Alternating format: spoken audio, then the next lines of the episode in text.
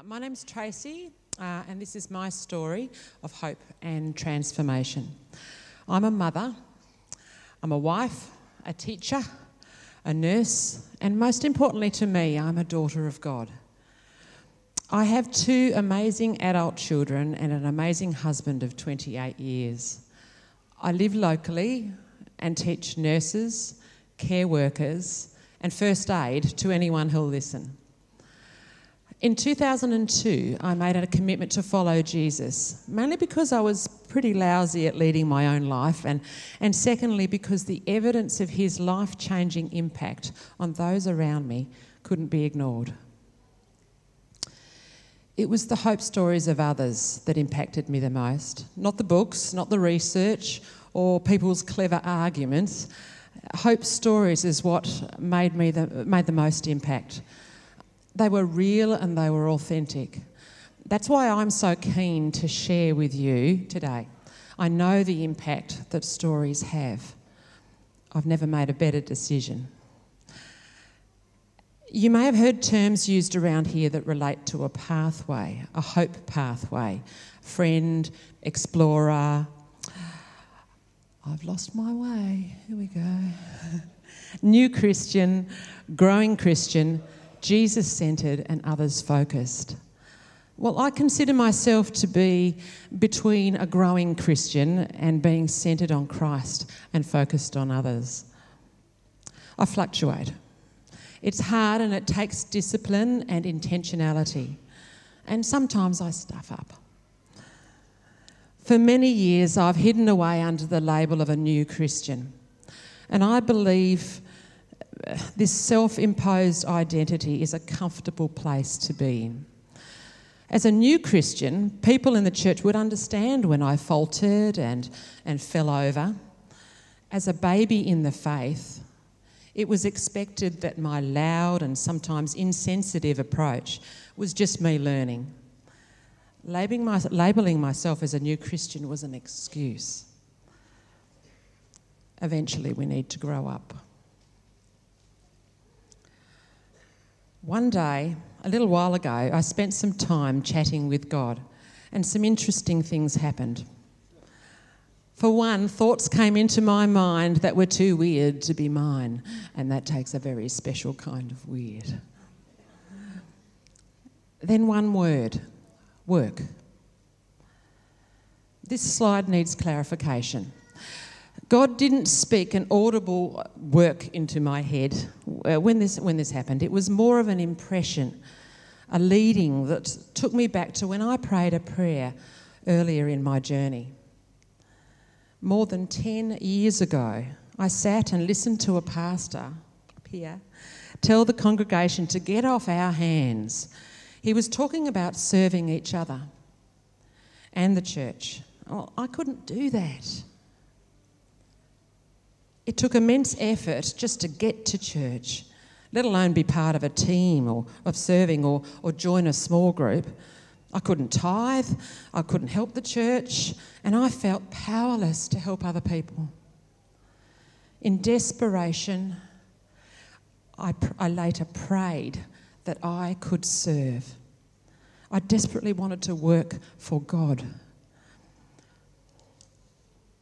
My understanding of Scripture is that we are each unique, each given a purpose and plenty of skills and abilities that will enable us to complete that purpose within God's t- time frame. My behaviour and attitude at the time, however, displayed a belief that unless my plans were realised, my requests were met, and my timeframes adhered to, life was miserable. Well, God's timing is impeccable and even if it means years between the prayer and the answer. So I had a good look at myself and I did some rearranging.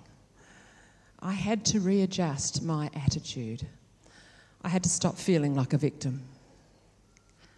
I made a decision to change my attitude from that of a consumer to that of a contributor. I decided that I needed to learn to serve. There should be a picture up there. Yeah. this is an excerpt from my journal. I tend to draw and write my feelings down and impressions when I spend time with God in the chair of a morning. The script below says, Plant your feet and serve where you are today. I became intentional about exploring my gifts. I took a shape course. Well, I tried to, but it didn't really fit my work situation because so, I work full time. So I bought the book online and I did it myself. Well, that was fun. I determined to believe that right now is okay and that God is working to enable me to work for Him. So there was a shift of thoughts in my head. It went from when I'm retired, I'll have time to work for God, to how can I serve God while I am working? We now have a prayer group in our workplace, and that is awesome. He's the best boss ever. I'm learning that service can come in many shapes and forms, and that it's not always easy. I always thought serving had to be in a team or in a church building, uh, but I serve my family and I serve my students and my workmates. Serving is an attitude, putting the needs of others in front of my own. It's quite humbling, really, um, and it reveals how selfish I could be. I have discovered that whilst God's time frames are different and almost always longer than mine, they're better. God has used the last 10 years to teach me how to serve. I've been part of miracles, of answered prayers, and I haven't even noticed. It wasn't until I recently attended the GLS, the Global Leadership Summit, that I remember that little prayer 10 years ago. And in a flood, I saw all the work that God has done. No more deadlines. So I've decided to grow up and to work for the best boss ever, to attempt, like the amazing Apostle Paul, to be content in all situations. Through God's grace, I've been to the Philippines to serve. I have and am still leading a, a, serving team here at Door of Hope. And I help with the phone calls for the church when I can. I talk with newcomers at the Welcome Lounge, and I still get to serve my beautiful family. What a ride! What an adventure. What a joy. And that's my story so far. Thank you. Well, uh, we thank uh, uh, Daryl for his story this morning. We thank uh, Tracy for her story and for the third and final story here this morning. It gives me great honour to introduce you to, well, what's your name? Hello, my name is Idrissa Kroma. Idrissa Karoma. Karoma, yeah. Karoma. It's great to have you here. You've been here, you've been worshipping here at Door of Hope for? Two years. Excellent. I've been here for two years. And uh, Idrissa's uh, um, language, uh, English is his second language. It's my second language. Yeah. As, as you'll soon catch, he, he's, he's very clear, so uh, he's doing a great job. But uh, first of all, tell us a little bit about yourself, Idrissa. Tell us about who you are, who you're married to, if you have got any children, are you working or a student at the moment, things like that.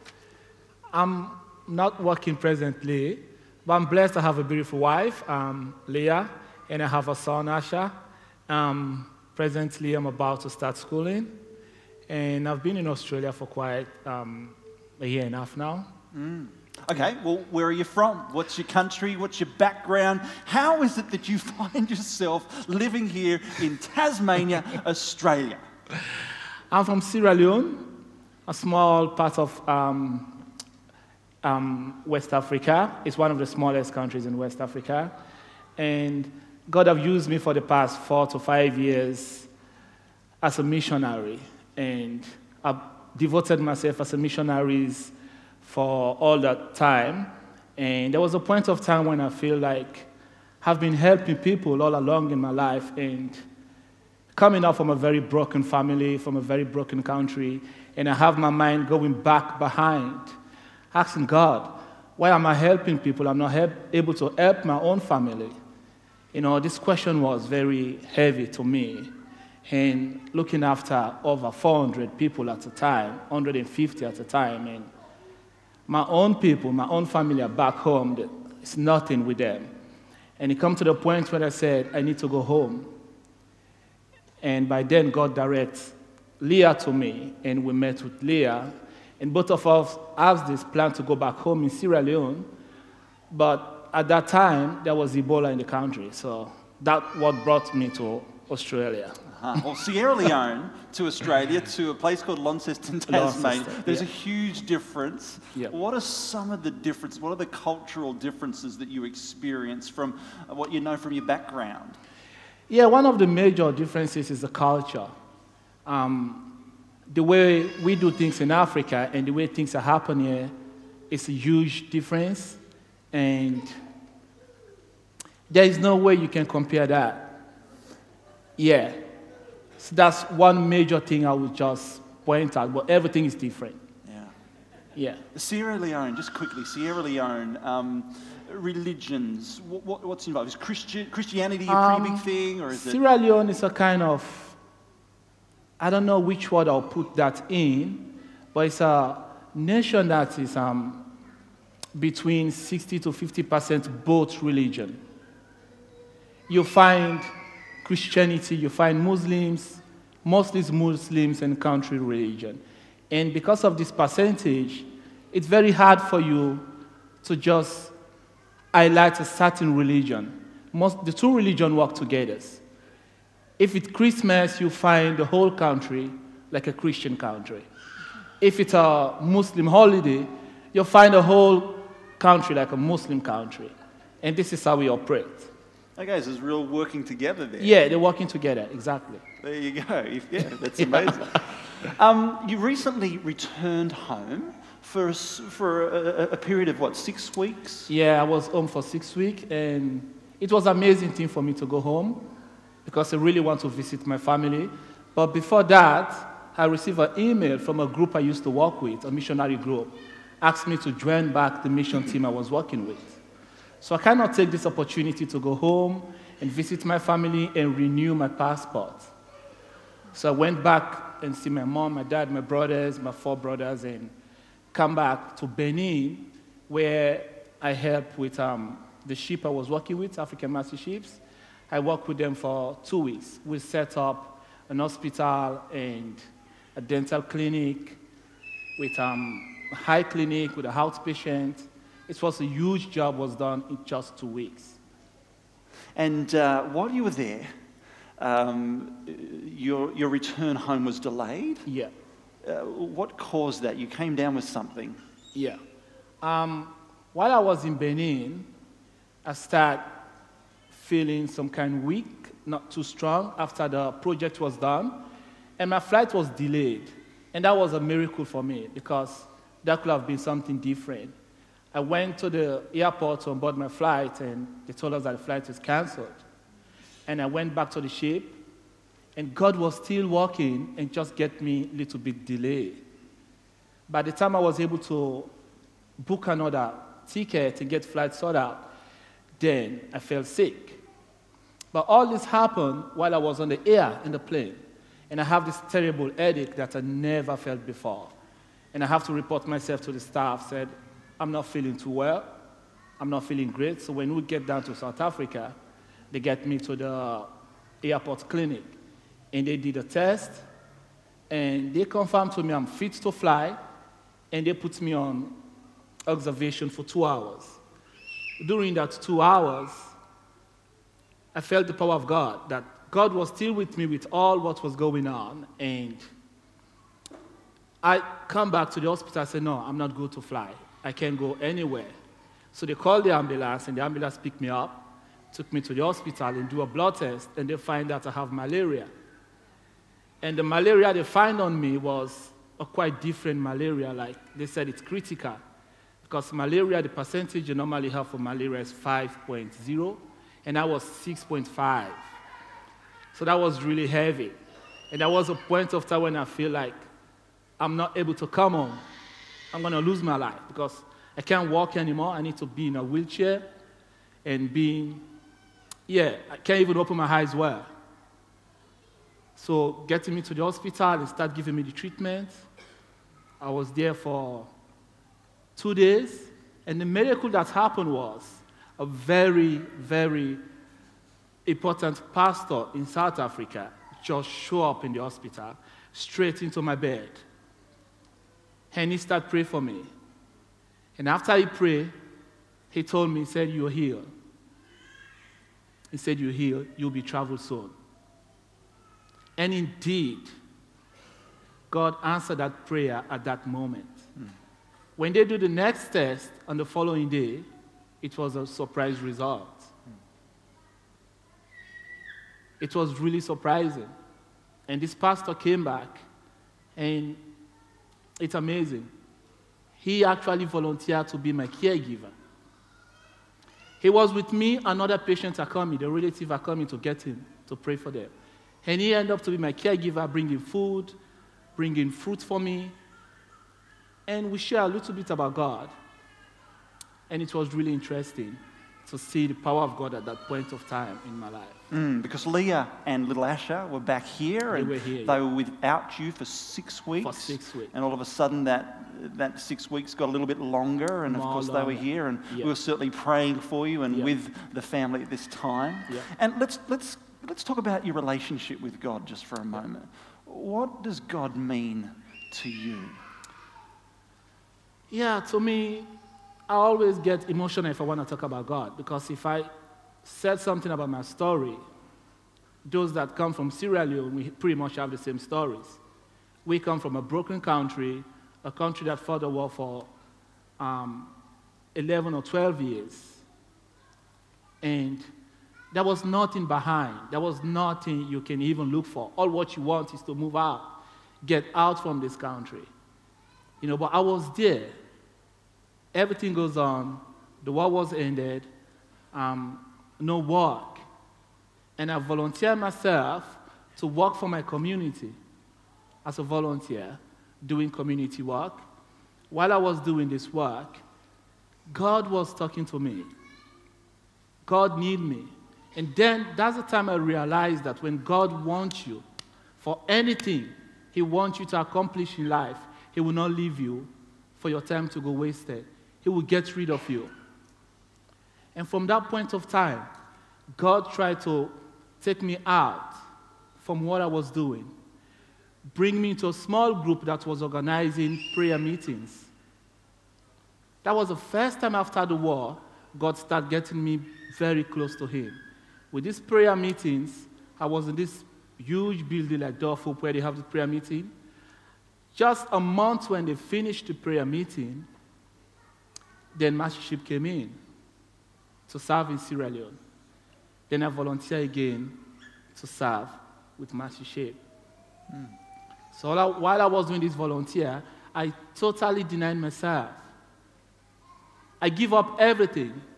I denied myself for God. And reading the Bible, I come to this verse, um, Psalm 100, verse 3. And that's one of the most important verses I always put myself into. Psalm 100, verse 3 said, Know the Lord as your God. He made you. We belong to Him, and we are His people. And this verse take me right away to the center of God, to deny myself. And from then, miracles upon miracles. Things have happened a lot in my life. I can't share everything here. But God to me is the priority, it's the first, it's, it's the center of my life. So God's always been a part of your A life. of so why life. the Christian faith? Christian faith, it's something you can't deny unless you never heard about the word Jesus. And there is a power in the name Jesus. And that's one thing I found very interesting as a missionary. Going out there to do mission work, it's a very unique thing. And you find all the stories about non Christians. And what you will find is that a lot of these people never heard the word Jesus. Nobody never told them about Jesus. And once you receive Jesus as your personal Savior and Lord, there's nothing going to bring doubts in your life anymore about Christian faith. And I choose Christian faith, and I belong to a Christian community, and I belong to a Christian home where Jesus has always been there as a center. And I was lucky enough to go through all Christian schools, Christian friendships, all my friends are Christians, and all this have helped to mentor me to get myself connected with the Christian faith. I guess my final question, invite the team to come and uh, lead us in our final song just in a moment because we're nearly finished. But just quickly, with, with Jesus at the center of your life, what does a day look like for you when you meet with Him through His Word and in through prayer and anything else? What, what, does it, what does it look like for you walking with God daily? Walking with God for me, it's an interesting journey because He chose me. He chose me. He loved me. He get me very close to His side, and yeah, the way He chose me, and I know I'm gonna continue this journey because there's something ahead of me. There's something He wants me to finish. That's why He chose me. I personally encountered Jesus Himself in a dream and he spoke to me. And I have to continue this journey to get to that point where he wants me to be. And my passion for him is to serve others. And that's what he has been doing for the past four years to serve others.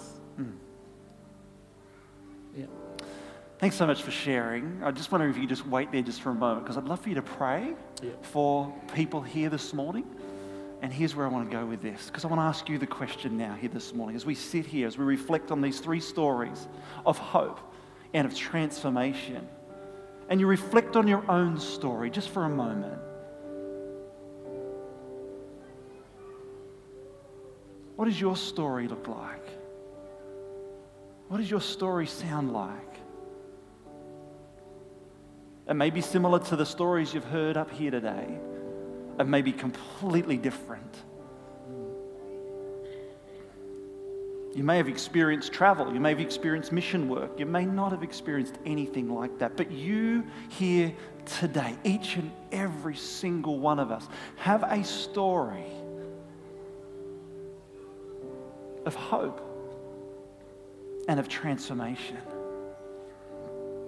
And I ask Brother Idrissa here to pray for each of us here this morning, to pray for our stories, to pray that Jesus would be the center of our stories and